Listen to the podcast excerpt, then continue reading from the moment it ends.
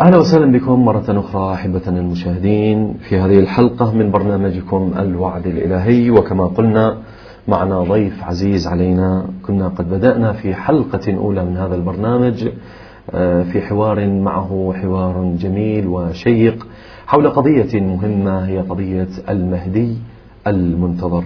معنا في هذه الاستوديو سماحة الشيخ حسان اسودان آه، سماحة الشيخ أهلا وسهلا بك حياكم مرة الله. أخرى. ونحن قدمنا لمشاهدينا الكرام آه، أن هناك قضية آه، مهمة سوف نبحثها أو بحثناها في الحلقة الأولى. أنا أحاول أن أسترد الموضوع الذي بدأنا به في الحلقة الأولى.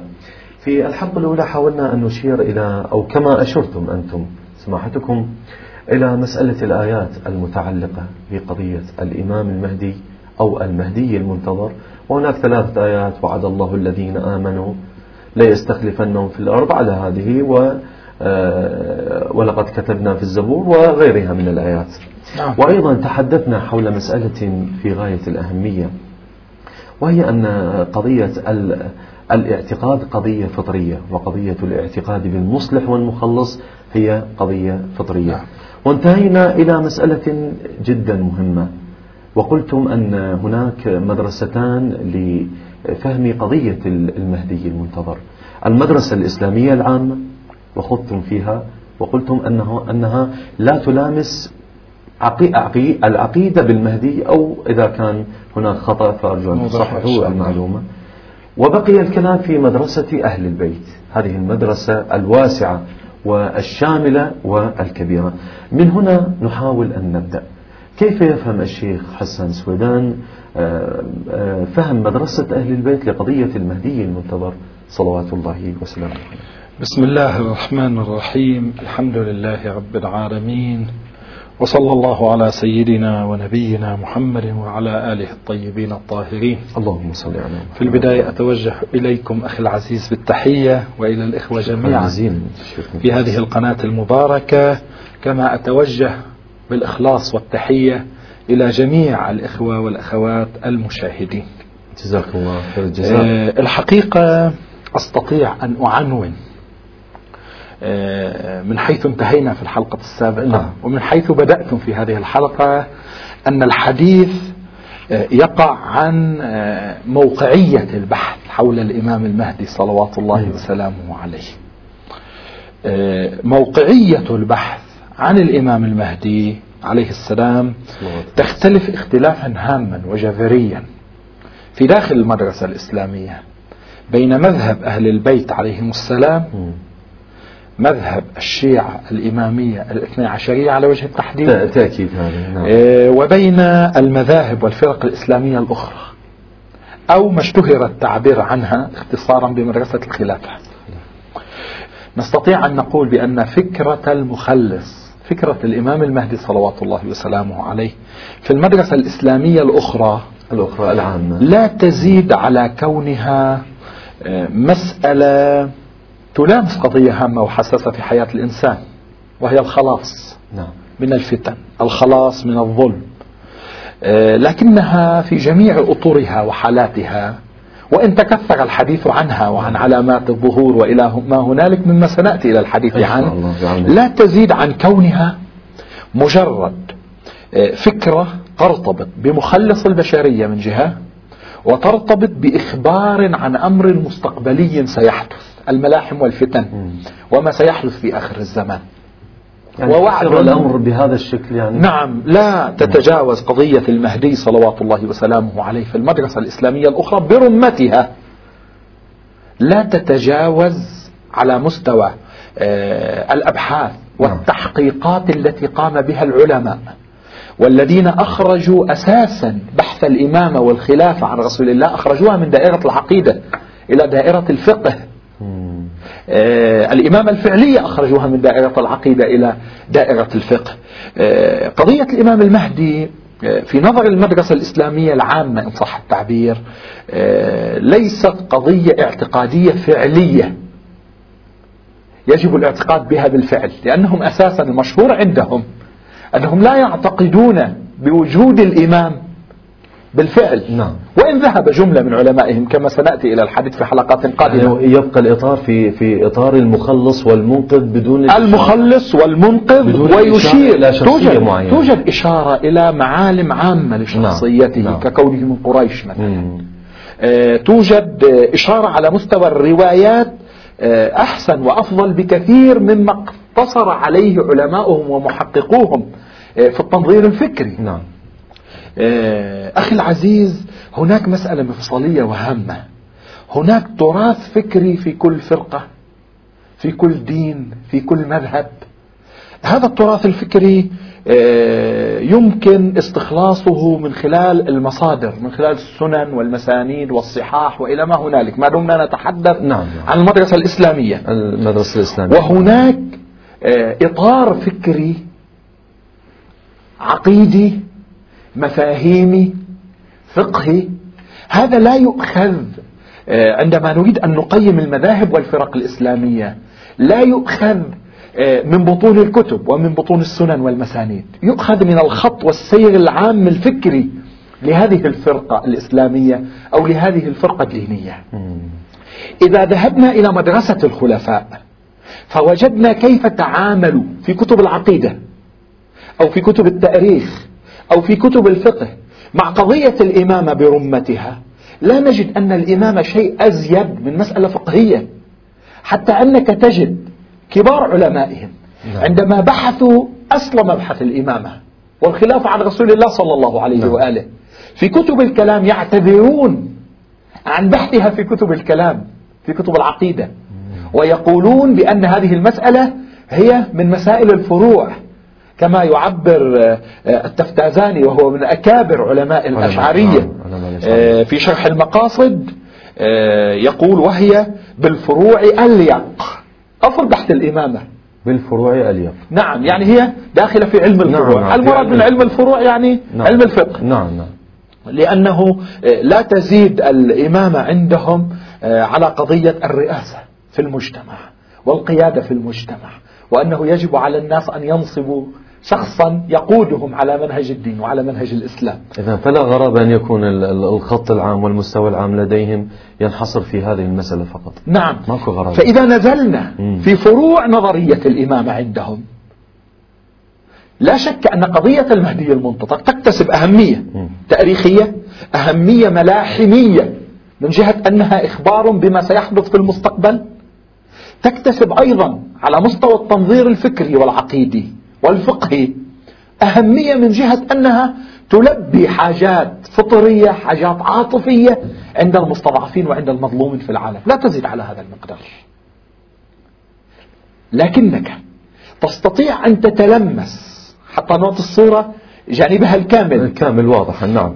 تستطيع أن تتلمس في السنن والمسانيد والمصادر مصادر التراث الفكري عندهم وبالأخص فيما يرتبط بالروايات الشريفة وخصوصا أنهم يعتمدون على أسس جدا يعتبرونها رصينة جدا من هنا يعني آه، هذه إشارة جدا مهمة إذا يعني. آه، ذهبت إلى هذه الروايات آه، الإنصاف يقال أن كثيرا من مروياتهم والتي ستأتي إن شاء الله معنا في ثنايا. البرنامج إن شاء الله. كثير من هذه المرويات تعطي صورة أكثر تفصيلية لقضية الإمام المهدي صلوات الله وسلامه عليه. بل لا أبالغ إن قلت نستطيع أن نستخرج العقيدة الحقة التي سنشير إليها الآن. إن شاء الله. لمذهب أهل البيت عليهم السلام نستطيع أن نستخلصها في جملة من أهم مفرداتها وأسسها من مسانيدهم وسننهم.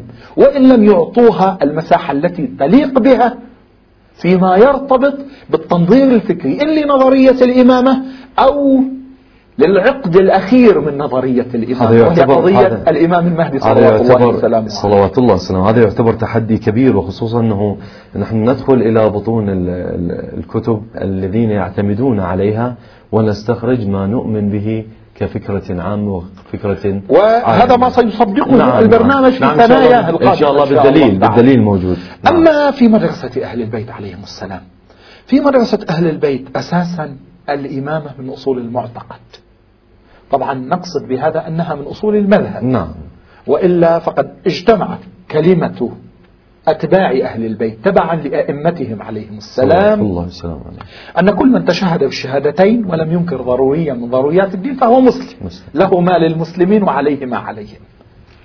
آه لكن الإمامة في مدرسة أهل البيت عليهم السلام وندعي أنها في نظر القرآن الكريم وفي أحاديث المصطفى صلى الله عليه وآله وسلم هي مسألة عقائدية بامتياز بل هي من أهم المسائل العقائدية لأنها امتداد لحركة النبوة خلافة عن النبي في الدنيا والدين لا في شؤون الدنيا فقط الربط الربط نعم. الأساسي نعم وآخر حلقات هذه النظرية هي قضية الإمام المهدي صلوات الله وسلامه عليه. فقضية الإمام المهدي بالإضافة إلى أنها حلقة أساسية من حلقات نظرية الإمامة وإمامة الأئمة الاثني عشر وأنها مسألة عقائدية بامتياز. هي أيضا حاجة فطرية هي أيضا تلامس القلب والوجدان والعاطفة خصوصا لدى المستضعفين في العالم. الذين ينتظرون المواعيد الإلهية في وراثة الأرض وفي التمكين لأجل إقامة الصلاة ولأجل تجلي حركة العبودية في حياة البشرية بشكل كامل ورفع الحواجز التي آه، اصطنعها قطاع الطرق بين خلق الله وبين معبودهم الذي هو الله سبحانه وتعالى والتي لم تتحقق بشكل كامل بل لم تتحقق إلا في ظروف جزئية وضيقة في غير زمن الإمام آه، المهدي صلوات الله وسلامه عليه. حتى في زمن الرسول الأعظم صلى الله عليه وآله وسلم. تعلمون أن النبي قضاها حروبا نعم. وفتحت مكة في أواخر عهده. صلى الله عليه وآله وسلم. آه، مضافا إلى قضية خلافة أمير المؤمنين عليه السلام وما جرى فيها إلى خلافة الإمام الحسن إلى خلافة الإمام الحسين الجزئية الثورية آه، وما انتهت إليه من أحداث مأساوية عظيمة. لا يزال صداها يتردد إلى يومك هذا وسيبقى إلى يوم القيامة. شيخنا يعني آه، عذرا عن المقاطعة. الآن في بالي أنه قضية ذكرت أنه قضية الفطرة أنها قضية فطرية. وتلامس أيضا القلب الذي يبحث عن الخلاص من هذا الظلم وهذا الجور. يعني ألا تكون هذه مشتركات؟ نحن نشترك مع المذاهب الأخرى في هذه القضية. ما الذي يميز مدرسة أهل البيت صلوات الله وسلامه؟ هو ما أشرت إليه نعم. قبل قليل. نعم. أن مسألة الإمام المهدي مسألة مربوطة ببحث الإمامة ككل. مربوطة بالعقيدة ككل. نعم نعم نعم. من هنا قضية الإمام المهدي صلوات الله وسلامه عليه هي قضية اعتقادية بامتياز تمثل حلقة من حلقات المعتقد في مدرسة أهل البيت هذا هو الخط الفاصل الأساسي م. على المستوى العقدي إن نعم. صح التعبير نعم. على مستوى العقيدة إذا فأستطيع أن أقول على مستوى الخط الأول إلهام أن مسألة الاعتقاد بالإمام المهدي هي مسألة عقائدية من الباب الواسع وهذا أمر خط عريض في الحقيقة نعم. يميز مدرسة أهل البيت صلوات الله وسلامه عليهم أجمعين التي تعتقد بفكرة المخلص وبفكرة المهدي المنتظر عن بقية المدارس الأخرى بكاملها إسلامية كانت أو غير إسلامية مم. هذه قضية مفصلية قضية مفصلية. بعد هذه نعم. القضية آه نجد أنه في مدرسة أهل البيت عليهم السلام آه يوجد تفاصيل لا نجدها في المدرسة الإسلامية الأخرى حول الحديث عن العقيدة المهدوية هذه التفاصيل آه، من جهة تحديد الشخصية من جهة تحديد الأحداث التي ستحدث من جهة آه، الجانب الفقهي أيضا نعم. الأعمال والآداب في زمن الغيبة كيف نهيئ أنفسنا لهذا القادم نعم. صلوات الله وسلامه عليه؟ قضية لهذا المخلص. تحديد الشخصية جدا مهمة. آه، فهي تلامس في الحقيقة. نعم. فهي تلامس في الحقيقة التاريخ م. لأنها قضية تاريخية بامتياز من جهة أحداث الولادة من جهة تاريخ مضى. وكيف يعيش الإمام صلوات الله وسلامه عليه؟ وأين يعيش؟ نعم بهذه التفاصيل. وتاريخ يأتي. م. أن الإمام صلوات الله وسلامه عليه ما هي علامات ظهوره متى سيظهر؟ وإن كان كذب الوقاتون كما سيأتي؟ نعم نعم نعم. لكن المؤشرات العامة للظهور مثل امتلاء الأرض بالفساد نعم. أو العلامات الحتمية للظهور أو العلامات التي ثبتت بأسانيد معتبرة وصحيحة بحيث يمكن للإنسان أن يبني عليها نظرية معرفية انتهاء إلى الثورة التي يقوم بها في إصلاح الأرض صلوات الله وسلامه انتهاء إلى وراثة الأرض. بالكامل وتأسيس الدولة آه، دولة العدل الإلهية العالمية على يديه صلوات الله وسلامه آه، عليه. تجد في مدرسة أهل البيت خطوط تفصيلية وضع كل واحد من هذه الأمور في محله الطبيعي. فهي مسألة. أولا عقائدية وقبل كل شيء. نعم. ثانيا مسألة مفاهيمية من الدرجة الأولى. تلامس العقل والعاطفة والقلب والوجدان في آن واحد. لأن آه، فكرة خلاص الإنسان آه، فكرة هامة جدا في حياة الإنسان فكرة مفصلية في حياة الإنسان في عالم الدنيا. فكيف إذا كانت خلاصا للدنيا وخلاصا للآخرة؟ هذا من باب من لأن إمكان إقامة الدين الإلهي بشكل كامل لا تتسنى لأحد إلا عندما يخرج صلوات الله وسلامه صلوات عليه. الله وسلامه. على هذا الأساس آه، نستطيع أن آه، نقول بأن هذه الخطوط التفصيلية المعروضة في مدرسة أهل البيت عليهم السلام لها التأثير الكامل والشامل على آه، هذه الحالة الفطرية والوجدانية. لأن الإنسان إذا عاشت عاطفته في ظل أمر حساس وهام ينتظره في حياته وكان يعيشه من خلال معالم الطريق معالم الطريق بشكل نعم. تفصيلي نعم. وواضح نعم. لا تبقى القضية مدرسة أهل البيت لا تبقى القضية آه، قضية عاطفية وجدانية هائمة أو غائمة بل هي قضية واضحة الحدود واضحة المعالم من أين تبدأ إلى أين تنتهي صحيح هذه قضية هامة وحساسة مضافا إلى هاتين نعم. يعني القضية العقائدية نعم. والقضية المفاهيمية القضية التاريخية القضية التاريخية نحن نقف عند القضية التاريخية وهذا ليس معنى أنه آه، نحن تطرقنا إلى القضية العقائدية والمفاهيمية أترك الحديث لكم ولكن اسمح لي أن أخذ آه، فاصل.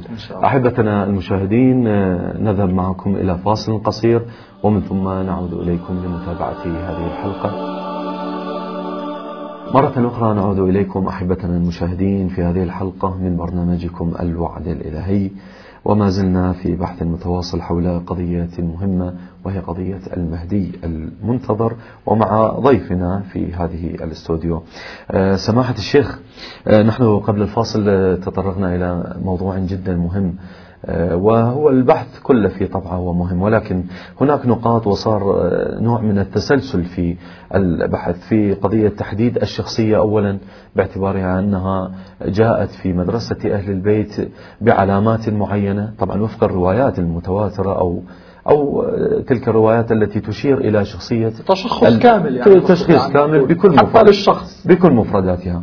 أعتقد أنه القضية التاريخية يعني تفيدنا كثيرا في في بلورة هذا البحث على نحو أفضل.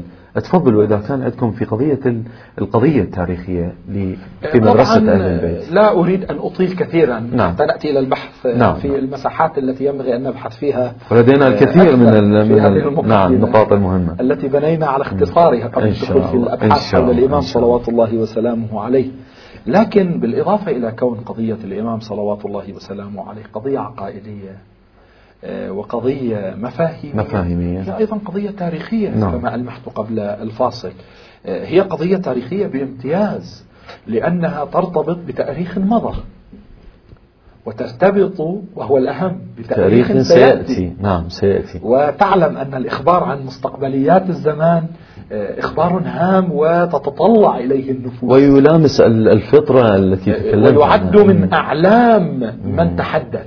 لأنه يمثل نوعا من الكرامة وربما المعجزة له إذا تحدث بأحداث مستقبلية وصدقت كما عودنا القرآن الكريم وكما عودنا الرسول الأعظم. في منهج وأهل بيته. الطاهرون صلوات الله وسلامه صلوات الله وسلامه. آه، عليهم. الإمام المهدي في جزء من قضيته قضية تاريخية تاريخي. قضية ولادته آه قضية آه أنه آه متى ولد نعم. ما هي مدة غيبته الصغرى غيبته الكبرى أحداث وإن كانت تنفتح على العقيدة من باب واسع في تفاصيلها نعم نعم. لكنها أيضا تنفتح على التاريخ لأنها أحداث تاريخية نعم والأشخاص دائما عندما يقرؤون التاريخ آه، تفضلتم شيخنا يعني ما يرجعون إلى قضية عقائدية بمقدار ما أنهم هم يقرؤون التاريخ الآن أمام كتاب التاريخ ويقرؤون في قضية المهدي المنتظر أنا طبعا أتحدث هنا عن نعم. التاريخ كرسالة. آه جيد. آه، كما تحدث عن لكي لا يشتبه الأمر. نعم. كما تحدث عنه القرآن ضمن منهجية القرآن. القرآن الكريم تحدث عن تواريخ من سبقه. مم. مع أن القرآن الكريم ليس كتاب تاريخ القرآن صحيح. الكريم صحيح. كتاب هداية صحيح أولا وآخرا القرآن الكريم ليس كتاب علم هو كتاب هداية فيه العلم لكنه كتاب هداية, كتاب هداية. فيه التأريخ ولكنه كتاب هداية يعني كل هذه الأمور يعرضها القرآن الكريم حتى القوانين الفيزيائية التي تعرض أيضا القرآن موجودة. الكريم صحيح. كلها تهدف إلى الهداية. أنا أريد أن أقول بأن قضية الإمام المهدي عليه السلام بالإضافة إلى كونها من باب العقيدة ومن باب المفاهيم الإسلامية من الدرجة الأولى هي قضية تاريخية تتواصل وتتواشج مع العقيدة. من باب أنها تمثل تاريخا لحياة إنسان أعده الله لقطع دابر الظلمة أعده الله للطلب بذحول الأنبياء وأبناء الأنبياء أعده الله سبحانه وتعالى لخلاص البشرية نعم. أعده الله سبحانه وتعالى لإقامة دينه وتجديد ما آه، اندثر من الفرائض والسنن للعمل بتعاليم القرآن الكريم فلا بد أن إلى يكون ما هذا هنالك التواشج اللي هذا تأريخ يعرض لأنه من القصص الحق بحسب مم. تعبير القرآن الكريم فنحن نتعاطى أيضا مع قضية الإمام المهدي بالوسائل التأريخية نعم. للإثبات التأريخي على مستوى الولادة على مستوى الحياة التي يعيشها صلى عاشها ويعيشها. صلوات الله وسلامه عليه وسيعيشها مم. في المستقبل. آه، طبعا أحب هنا أن أشير إلى قضية وجدانية هامة جدا. أن الإنسان الذي ينتظر المخلص العظيم ينتظر هذا الوصي وصي الأوصياء هذا السفير الإله العظيم آه، تارة ينتظر شخصا لا يعرفه وأخرى ينتظر شخصا يعرفه. يعرفه جميل. الإمام المهدي في مدرسة أهل البيت شخص نعرفه. نعم. نعرفه على وجه التحديد ووافقنا على ذلك أيضا جماعة. مم. آه، كثيرون ليسوا قليلين من محققي أكابر علماء السنة كالعارف ابن عربي وغيره. آه، وربما جاءت فرصة إن شاء الله إن للحديث شاء الله الله. إن شاء الله آه، يستوجب البحث. فالإنسان ال- ال- ال- الذي يعتقد بالإمام المهدي في مدرسة أهل البيت هو يعتقد بشخصية حقيقية يعرفها وهي تمثل آخر آه، سلسلة أو آخر حلقة من حلقات هذا العقد الفريد العظيم. آه، لأئمة أهل البيت عليهم جميعا أفضل الصلاة والسلام التعاطي مع الملموس مع المعروف بشكل تفصيلي ليس كالتعاطي مع فكرة غائمة عائمة نعم، نعم. من هنا صحيح. نحن لدينا في قضية الإمام المهدي قلت مطالب كاملة في مدرسة أهل البيت نقولها في باب العقيدة وفي باب المفاهيم وفي باب التاريخ التاريخ. وهذا سيجرنا بشكل مفصل إلى الحديث في آفاق الكتاب والسنة يعني سنضطر إلى التفسير أيضا جيد جيد. للآيات التي تت- ستتحدث وتتحدث آه، هذه الآيات عن الوعد الإلهي بإقامة العدل بإقامة آه، الحجة صلوات الله وسلامه عليه بالتمكين في الأرض.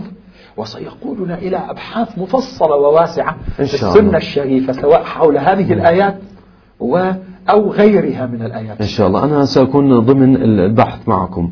آه، نعم أنا متواصل معكم. ولكن هناك آه، سؤال باعتبار أنه سيدخلنا على ما أعتقد طبعا أنه سيدخلنا إلى ما ترمو إليه آه، سماحة الشيخ.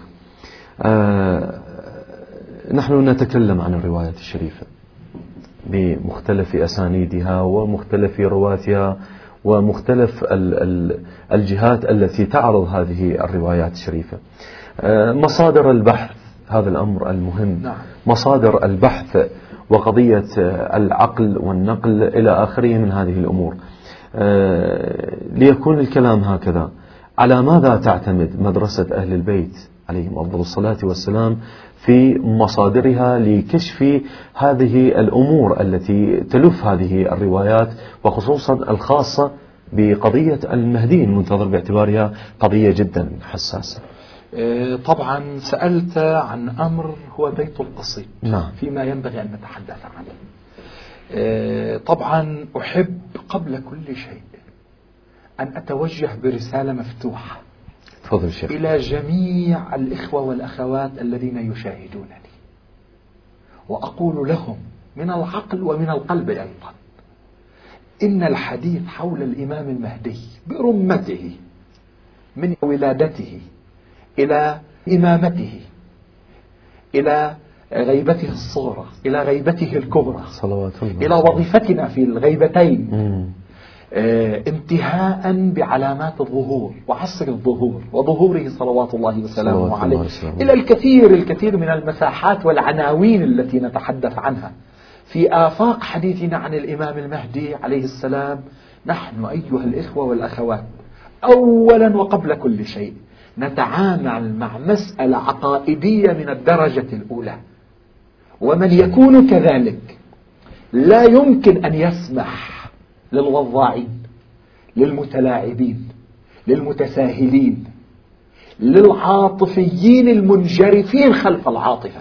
هنا أتحدث عن مناهج الإفراط والتفريط آه جيد جيد. هذه أن يكون لهم محل للتلاعب والتغيير وربما التزوير أيضا وهو كثير في هذا المجال. كثير نعم كثير. في قضية عقائدية مفصلية كالتي وصفناها وكالتي يعتقد بها ويعرفها كل الناس. إذا أيها الإخوة والأخوات نحن أولا وقبل كل شيء نحن أمام قضية عقائدية هي قضية الإمامة.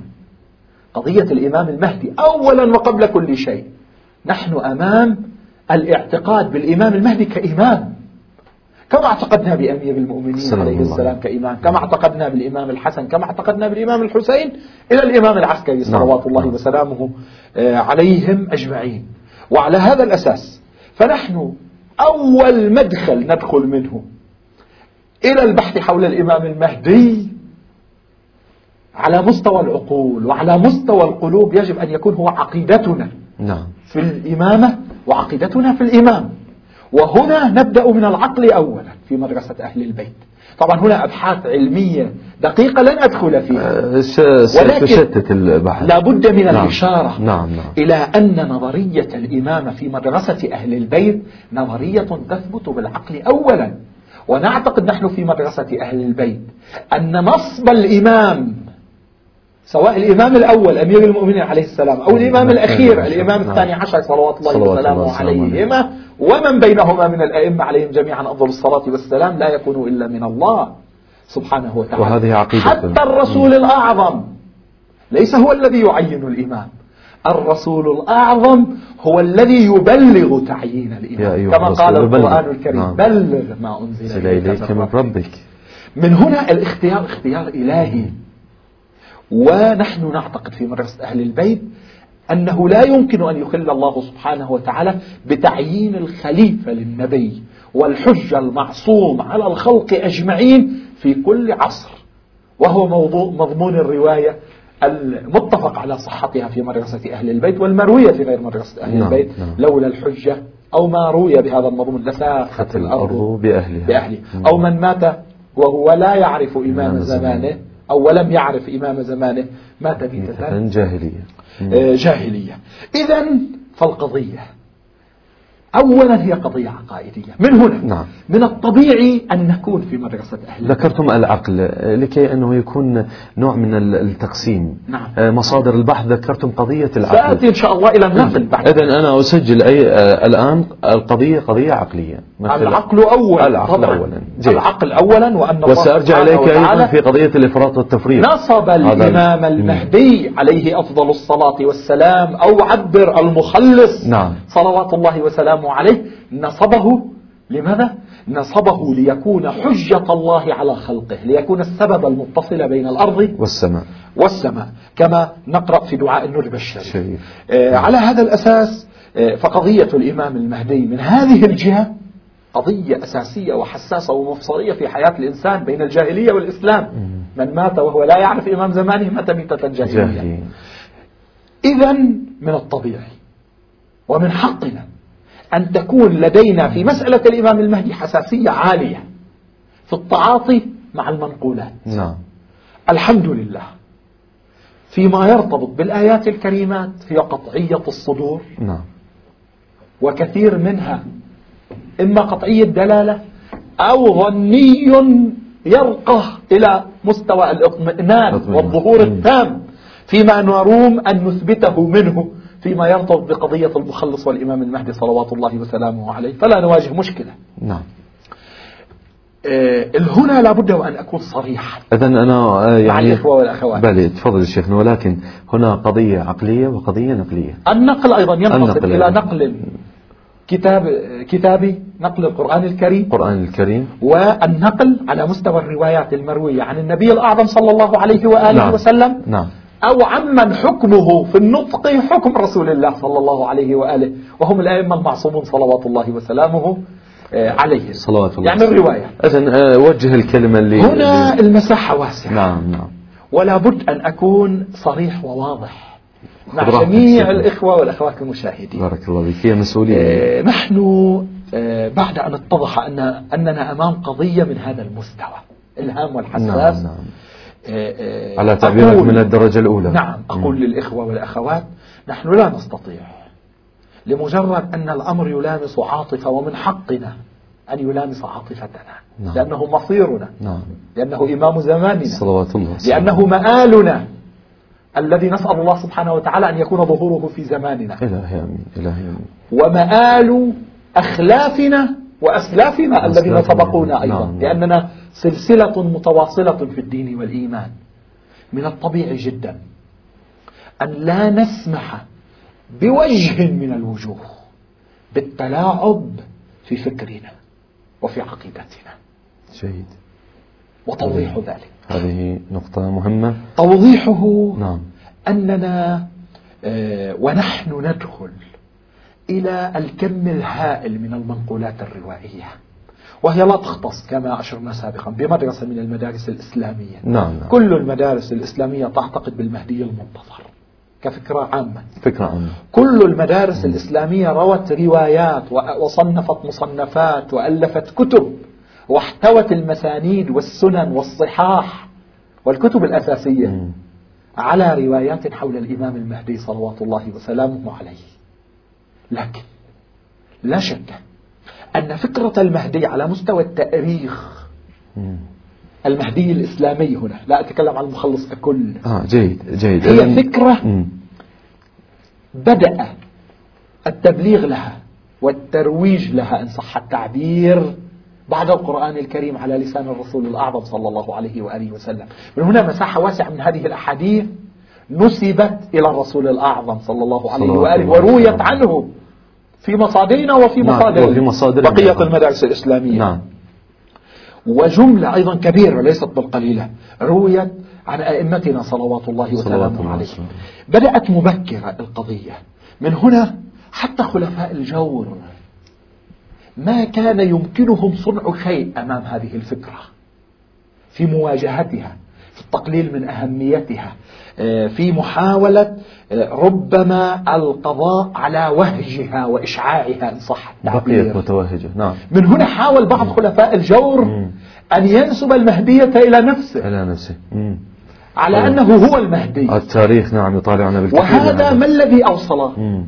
أوصلنا إلى مسألة أنه للأسف الشديد كثر التلاعب والتزوير. والوضع والإضافات في هذا التراث الذي يرتبط بالإمام المهدي صلوات الله وسلامه عليه. وهذه شعبة من شعب ما تعرضت له سنة الرسول الأعظم صلى الله صلوات عليه وآله الله وسلم وسلامه. في هذه الأمة إذن لكن. دعني دعني أكون شيئا ما نعم صريح هنا أنا إن شاء الله سألتقي بك بعد الفاصل ولكن اعذرني إن شيخنا. نحن نبقى مع قضية التزوير والتلاعب في إن هذه. ونبقى أيضا وأنا أبقى معك شخصيا مع المهدي الإسلامي الذي ذكرته إن شاء شاء الله الله. آه، أحبتنا المشاهدين نعود إليكم ولكن بعد أخذ فاصل قصير فابقوا معنا أهلا وسهلا بكم مرة أخرى أحبتنا المشاهدين في هذه الحلقة الثانية من حلقات برنامجكم الوعد الإلهي. وما زلنا نتحدث حول قضية مهمة وهي قضية المهدي المنتظر والذي بان من خلال حديثنا مع سماحة الشيخ حسن اسويدان آه، الكثير من النقاط المهمة في هذه القضية الحساسة قضية المهدي المنتظر. سماحة الشيخ أنا أعود بك إلى حيث انتهينا من الفاصل الثاني لهذا البرنامج. هناك كلمة استوقفتني صراحة وهي يعني ناغمت وترانمت مع قلبي. المهدي الإسلامي هذه العبارة والتي أول مرة أنا أسمعها المهدي الإسلامي. وقفنا عند قضية التلاعب والتزوير الذي يحدث في آه، القضية قضية الروايات. قلنا أن هناك القضية العقلية والقضية النقلية. وذكرت أن النقل يستند إلى كتاب الله يعني ينقسم إلى قسم نعم. كتاب الله الكتاب والسنة. الكتاب والسنة. من خلال هذا التلاعب ماذا يستفيد أو ماذا آه، يعني يحاول الشيخ آه، حسان أن يقول في هذا المجال. آه، الحقيقة هنا آه، بيت القصير ومربط الفرس. نعم في نعم. التعامل مع هذه القضية. نعم. نحن ليست لدينا آه، مشكلات فكرية إن صح التعبير في قضية الإمام المهدي صلوات الله وسلامه صلوات الله عليه وسلامه. على مستوى العقل. ومساحة العقل قليلة. نعم. إثبات أصل إمامته صلوات الله وسلامه عليه. كما ليست لدينا مشكلة في مساحة النقل القرآني. هي آيات إما نزلت في المهدي صلوات الله وسلامه عليه أو طبقت تطبيقا وأجريت جريا. وهذا أيضا مستند. نعم. سنفتح هذه نعم نعم. النافذة إن شاء الله في حلقات قادمة. لأنه بالتأكيد يحتاج إلى قريبا إن شاء الله. إلى مسند آه المشكلة الفكرية التي قد نواجهها عندما نقف أمام التراث والكم الهائل من التراث في الروايات. وهي لا تختص كما قلت بمدرسة نعم. آه، خاصة من المدارس الإسلامية. الإسلامية بشكل عام. آه، وأشرت قبل الفاصل آه، إلى أن قضية الإمام المهدي وقعت ضحية تزويرين. تزوير. تزويرين. تزويرين. التزوير الأول هو الذي مارسه بعض الحكام وخلفاء الجور وأتباعهم المهجورين. نعم. نعم. الذين حاولوا بعد أن لم يستطيعوا ولم يجدوا إمكانا لمواجهة الفكر المهدوي والبشارة المهدوية على مستوى الكتاب والسنة نعم.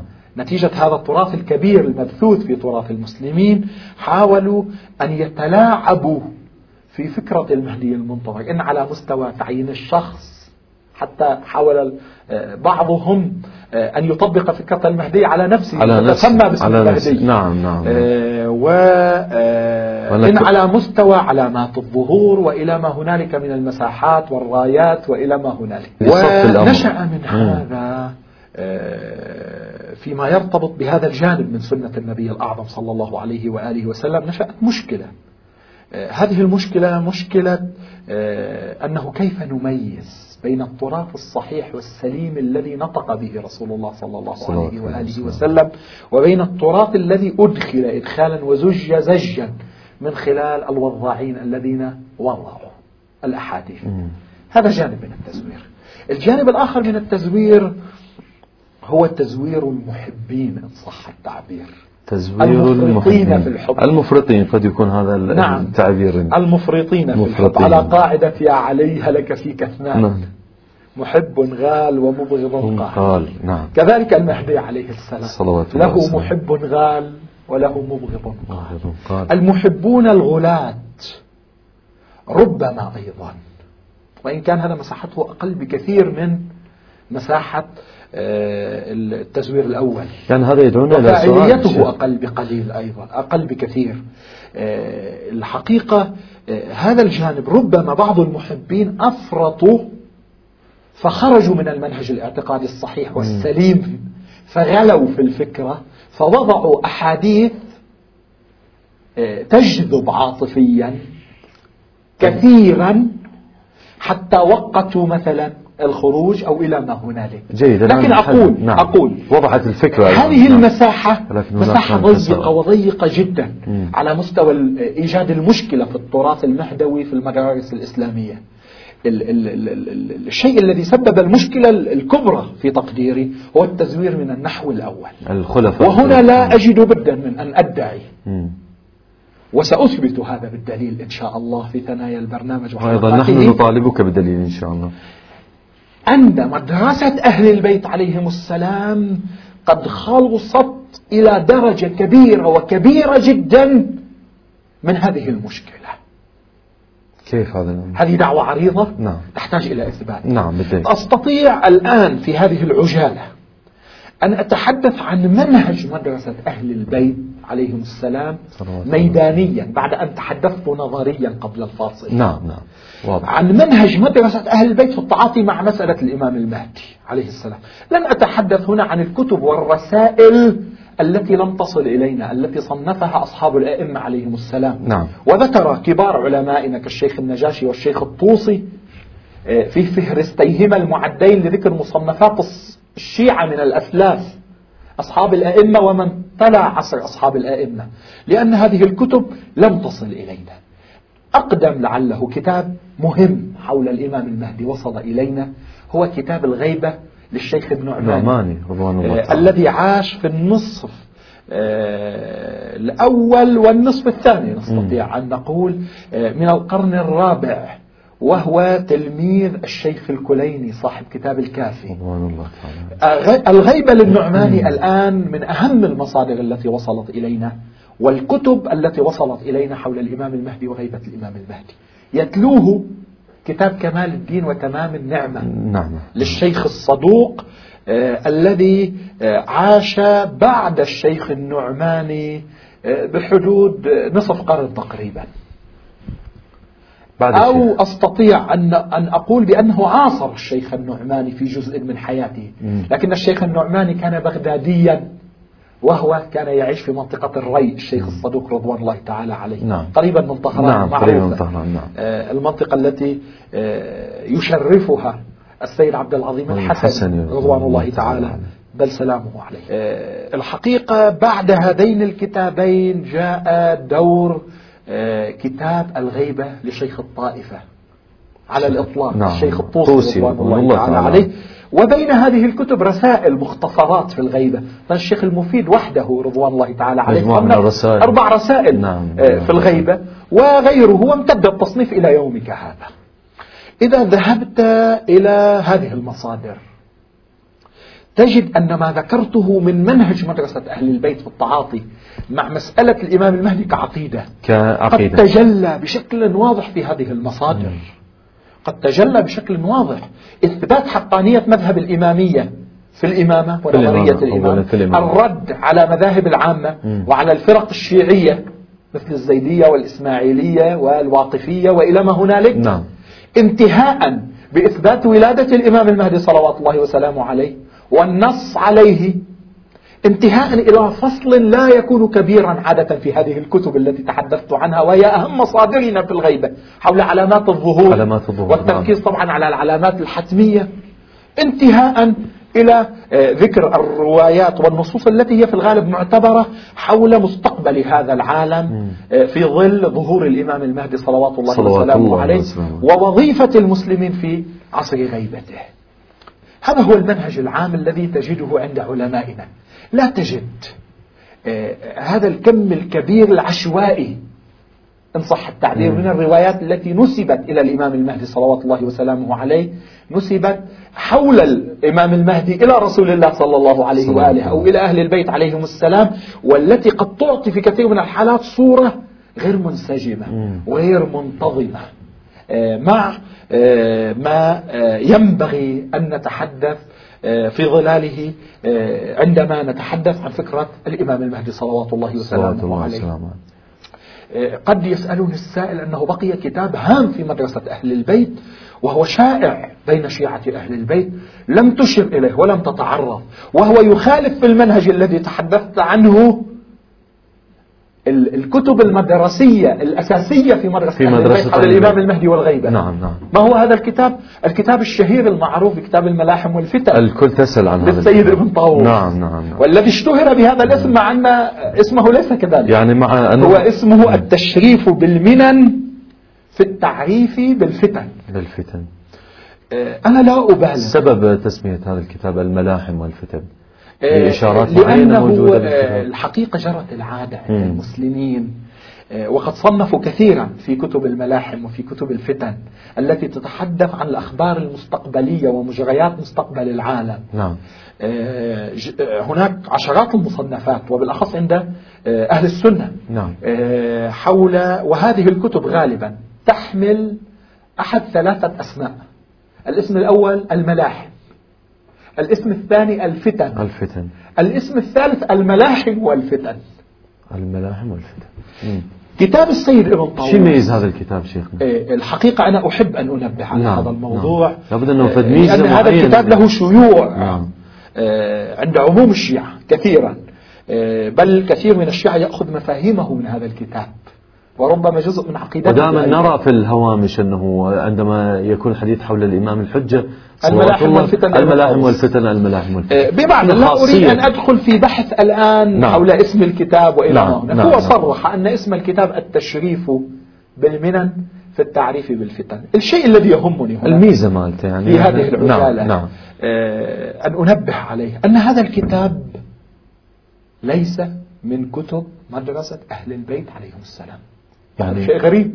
ليس من روايات أهل البيت. ليس من كتب مدرسة أهل البيت. لا تستغرب أخي العزيز. هذا أمر. ولا يستغرب الإخوة والأخوات هذا الكلام لا الذي قد يعد مستهجنا. فعلا أستغرب. أنا هذا الكتاب يحوي على خمسمائة وقريب من خمسين رواية. خمسمائة وخمسين رواية. هذا الكتاب مؤلفه السيد ابن طاووس صرح أنه جمعه من كتب ثلاثة. مم. الكتاب الأول. نعم. هو كتاب الفتن الشهير لابن حماد وهو من مشاهير علماء السنة. نعم نعم. الكتاب الثاني هو كتاب الفتن للسليلي سليم بل. وهو أيضا من مشاهير علماء السنة. واتفقت كلمتهم وكلمتنا على أنه من علمائهم. نعم. الكتاب الثالث هو آه، كتاب الفتن لزكريا لأبي يحيى زكريا النيسابوري هو مم. هذه الكتب الثلاثة كتب مفصلة في الملاحم والفتن. السيد ابن طاووس نقل حدود خمسمائة رواية. من الخمسمائة والخمسين من هذه الكتب الثلاثة؟ 500 رواية من الكتب الثلاثة؟ نعم. يعني ما يشكل تقريبا درجة 90% أو 90% أكثر من 90% نعم، في 90%. وبقية الروايات أيضا. أكثرها أيضا من كتب السنة من الكامل في التاريخ أو آه، من الطبري أو إلى ما هنالك بقيت روايات. قليلة جدا نعم. استخرجها من روايات الشيعة من مصادر الشيعة وهي روايات مبثوثة وموجودة آه، في مصادرنا التي قبل السيد ابن طاووس قبل السيد. الشيء الذي قد يقع التساؤل عنه لدى إخواني جميعا وأخواتي أنه آه، هل هذه الروايات اعتمدها ابن طاووس هذا العالم الجليل الكبير نعم. والذي نعرفه وأكثر أدعيتنا وزيارات أئمتنا مروية من خلال من خلال. كتبه نعم، وكتابه نعم. الإقبال الشهير وإلى ما هنالك أم لم يعتمدها مجرد أنه جمع هذه جمع الروايات روايات وانتهى الأمر الشيء الذي أستطيع أن أقوله بضرس قاطع هنا أن السيد ابن طاووس هو صرح أنه لم يعتمد هذه الروايات وأن دوره مع هذه الروايات هو الجمع والجمع فقط. يعني يقول لي نعم. ولكم نعم. ولجميع الشيعة أيها الشيعة لا تبنوا عقيدتكم على أساس الأخذ برمة هذه الروايات. هناك ما يمكن الاعتماد عليه وهناك ما لا يمكن الاعتماد عليه. أنتم محصوا أنا مجرد ناقل. أقرأ في هذه العجالة والوقت ربما الوقت. داهمنا ولكن آه، أنه حاول أنه تقر يقول الآن وقت دقيقة أو. دقيقتين لدينا نعم. شيخنا العزيز السيد ابن طاووس يقول فيما يقول في صفحة 213 من هذه الطبعة من الكتاب المحققة فمن وقف على شيء مما ذكرناه ورآه يخالف الحق الذي كنا رويناه أو عرفناه فالدرك على من رواه ونحن بريئون من الملامة في الدنيا ويوم القيامة. فإننا قصدنا كشف ما أشار إليه يعني صاحب الكتاب الذي نعم. نقل منه نعم، هو ابن نعم. حماد. ابن حماد. فإن المصنف نعيم بن حماد مم. أو نعيم بن حماد ما هو من رجال أهل البيت؟ ما هو من رجال شيعة أهل البيت؟ تشخيص. عليهم السلام. انتهى. نعم. إذا السيد ابن طاووس بهذا يوجه رسالة. نظير الرسالة في آخر ما نقله عن السليلي وآخر ما نقله أيضا عن النيسابوري. يعني الكتاب برمته برمته يقول السيد. ابن طاووس يوجه لنا رسالة واضحة مفتوحة. أنا لست أكثر من جامع لهذا الكتاب من كتب وروايات أهل السنة. لا تستطيعون يا عوام الشيعة. لا تستطيعون يا مثقفي الشيعة. لا تستطيعون أن تبنوا عقيدتكم على ما أودعته في هذا نعم. الكتاب. نعم. هذا مصدر أولي. لا بد أن يأتي إليه المحققون والمتبحرون في العلم فيحققوا رواياته. ما صح منها؟ سندا. أمكن تتميمه دلالة فبها ونعمت. ما أريد أن أقوله في نعم. هذه الحلقة حتى لا ينجر الأمر. جزاك الله إلى حلقة أخرى. نحن سنقف في نهاية هذه الحلقة ما أريد أن أقوله أنه نحن أيها الإخوة والأخوات في قضية الإمام المهدي في العقيدة العظيمة المهدوية بين إفراط وتفريط ونحن أتباع الوسط النمرقة الوسطى في مدرسة أهل البيت. علينا أن نمشي في بحثنا حول الإمام المهدي على أساس وسائل البحث والتدقيق في الأسانيد والدلالة ووسائل الإثبات العلمي التي تعودناها في العقيدة والفقه والتاريخ الموثوق في مدرسة أهل البيت عليهم جميعا أفضل الصلاة والسلام, والسلام. هذا هو منهجنا وهذه هي سنتنا. سنة ومنهج نبينا وأئمتنا صلوات الله أفضل الصلاة والسلام. وسوف نحن نمشي إن شاء الله كما ذكرتم في فيما تفضلتم به. وسوف نمشي أيضا ونسير في بحثكم هذا الشيق حول قضية المهدي المنتظر ولنا وقفة أخرى مع هذا الكتاب إن شاء الله. سمعت الشيخ آه، الشكر الجزيل إليكم سمعت الشيخ. والشكر أيضا إلى جميع مشاهدي هذا البرنامج. آه، أحبتي المشاهدين آه، نذكركم أن هناك عنوانا خاصا سوف يكون عنوان على شبكة الإنترنت. سيكون في الحلقات القادمة إن شاء الله. هذا مقداد الخفاجي يحييكم. نستودعكم الله. والسلام عليكم ورحمة الله وبركاته.